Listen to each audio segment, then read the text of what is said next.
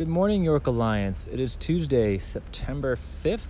This is Pastor Asa coming at you this week. Uh, Pastor Brian has graciously given me the go ahead to work on the podcasts from this past Sunday's sermon.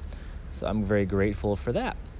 Uh, so, the passage we were in as we are continuing in the book of Acts is Acts chapter 8, verses 26 to 40. It's the account of Philip and the Ethiopian eunuch and uh, there's three different details that I wasn't really able to dive into at all for uh, Family Worship Sunday that I wanted to touch on over these next couple of days. Uh, so the first one for today is going to be right in the very first verse, in verse 26, where uh, the Philip is told by an angel to go down on this road from Jerusalem to Gaza uh, and it makes a special note that it's a desert place. And of course, we read in verse 27, the very first words Philip went ahead and did it. He, got, he arose and he went. And what I want to talk about are the desert places and just some of the ideas that are behind those desert places, what we think of them, what we think of ourselves, what we think of God. Uh, for context, uh, Philip was part of the church that was scattered as the persecution started with uh, the stoning of Stephen and Saul ravaging the church. He, along with practically everyone other than the apostles, uh, were scattered to escape the persecution. So Philip found himself north, uh, just directly north of Jerusalem, in the region of Samaria, and revival broke out. Awesome things happened. Uh, that was the sermon from couple of weeks ago. Uh, be a good idea to go catch up on that if you have not. It's a great sermon uh, from Pastor Brian. And uh, what it happened is again revival. It was and Peter and John, like the celebrities, if you will, not celebrities, but you know they were the well, they were the apostles, well known, and they came up and they uh, kind of confirmed everything that was happening and kind of this unique situation where they laid hands on the, the believers there, and the Holy Spirit, um, they prayed for them rather, and the Holy Spirit came in a kind of a unique way on on those new Samaritan believers. And so, really good things happening. We have a good flow, some good momentum. And you know, if I asked any of you, would you want to be involved in something awesome for the kingdom of God? And I think any of you would say, well, of course. Why would I not? Uh, that that seems to be what any of us would want to be a part of. And then, uh, such an odd thing. I can't even imagine being in Philip's shoes. You know, you're planning out the services, you're planning out discipleship pathways. Or I'm just goofing, but you know, you're planning things out. You're kind of dreaming on what this thing could look like in Samaria. I mean, you're really just getting used to the fact that there that there are Samaritan believers. I think is was a major hump for some to get over. Uh, and all of a sudden the angel says, Hey, awesome, I'm going to actually have you leave. Like, wait, what? Leave? Like, why would I leave? Good things are happening. And oh, by the way, where you're going to be going is on the road from Jerusalem to Gaza. So, one of the most direct ways of doing that is going, presumably, not too far outside of Jerusalem. Now, you got to remember, Philip is is not just you know, one of the several thousand of the new believers, he was a, a known and recognized uh, leader in, in a deacon capacity, a servant type uh, capacity. And Stephen already, you know, one of his comrades, uh, Stephen, already took heat for it and lost his life. And now, wait, now you wanted me to leave a revival, leave all this momentum, head south right past the spot that I just ran from. What? And you want me going a desert road? Like, what? That does not make any sense. So, in just getting in the mind of Philip, like, how would you feel if you were Philip? You know, all kinds of little things run through my mind. You know, Lord, I'm doing something great. Why, why would you want me to stop doing this great thing, serving you here, bearing fruit, to go to the middle of nowhere? Like, I, in some sense, if I wrap up so much of my identity in what I do for God, that could that could be a very tough pill to swallow. Like, God, that seems beneath me. Or maybe you should let someone else who's new to evangelism. I'm Philip the evangelist.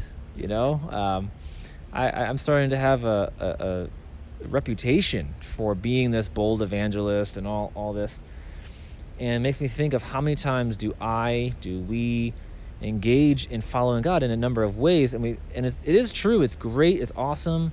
You know, even Jesus said, "Hey, the, my food is is to do the will of Him who sent me." Right. So there's definitely joy and uh, satisfaction in following God and doing the things that He's asking you to do.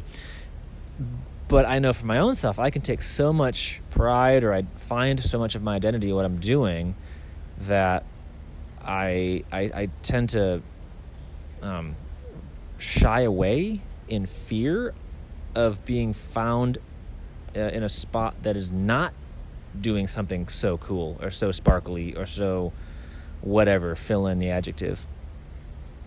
You know as if if i'm not as active as i was if i'm not doing that great thing for god that i must be a nobody and god's love for me will wane.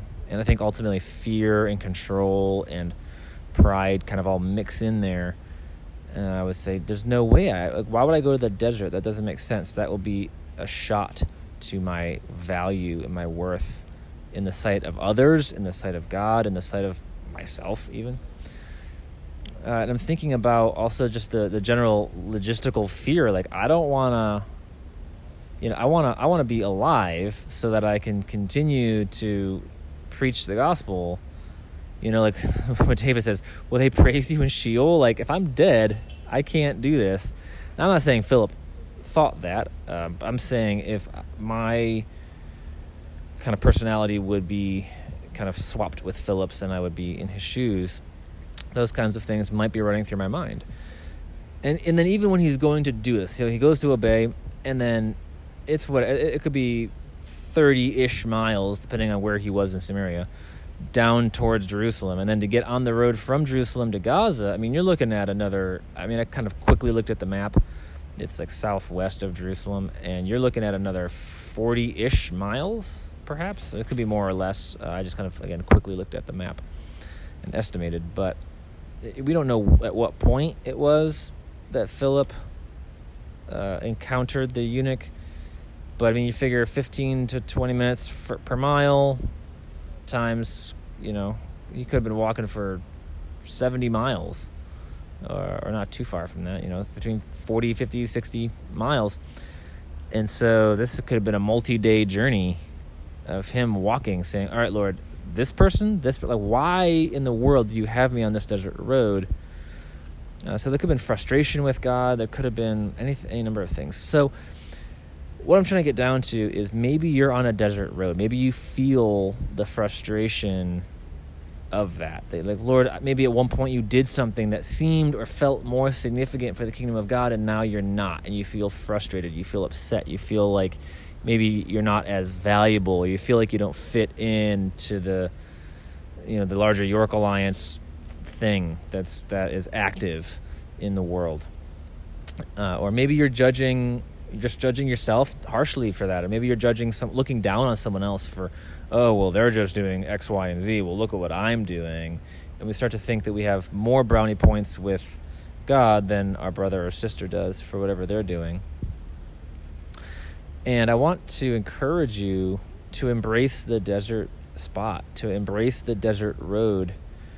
Uh, not only because God could could and more than likely is using you to impact even just that one person on that road. But i would also venture to guess that he's also working on you and your heart me and my heart. I know a lot of my own personal growth has come in these times that have felt like absolute deserts. Um, even oddly enough even transplanting from our context in new jersey to york. Now york is not a small place by any means, and there's lots of great things going on at York itself. So it wasn't a desert place in its like physical nature, but it felt like that because I went from a spot of being proficient at my job and had lots of connections and so forth to being the new guy in town and not really knowing which way is up and feeling like, oh man, some of my worth is being reduced because I'm not able to do what I was able to do in New Jersey a few months ago. And I realized, wow, like I'm really, it exposed something in my heart. So the desert will absolutely expose things in your heart. So I would encourage you to sit with that desert place and consider what it is God is going to do through you and that what God is going to do in you uh, while you are in the desert. So I hope that encourages you if you find yourself there. I hope that uh, you find courage in the Lord to keep your eyes just on Him, following wherever He calls you, uh, no matter what that looks like. Um, may your may your fruit be based upon the root of Jesus and His first love for you, and not the way that you and I assess the environment or the circumstances. Let Jesus be the one who leads us on, not our own hearts that can be so wayward. That is my prayer for you.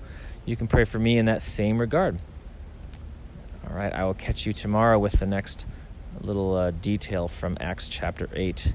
Grace and peace through our Lord Jesus Christ to you.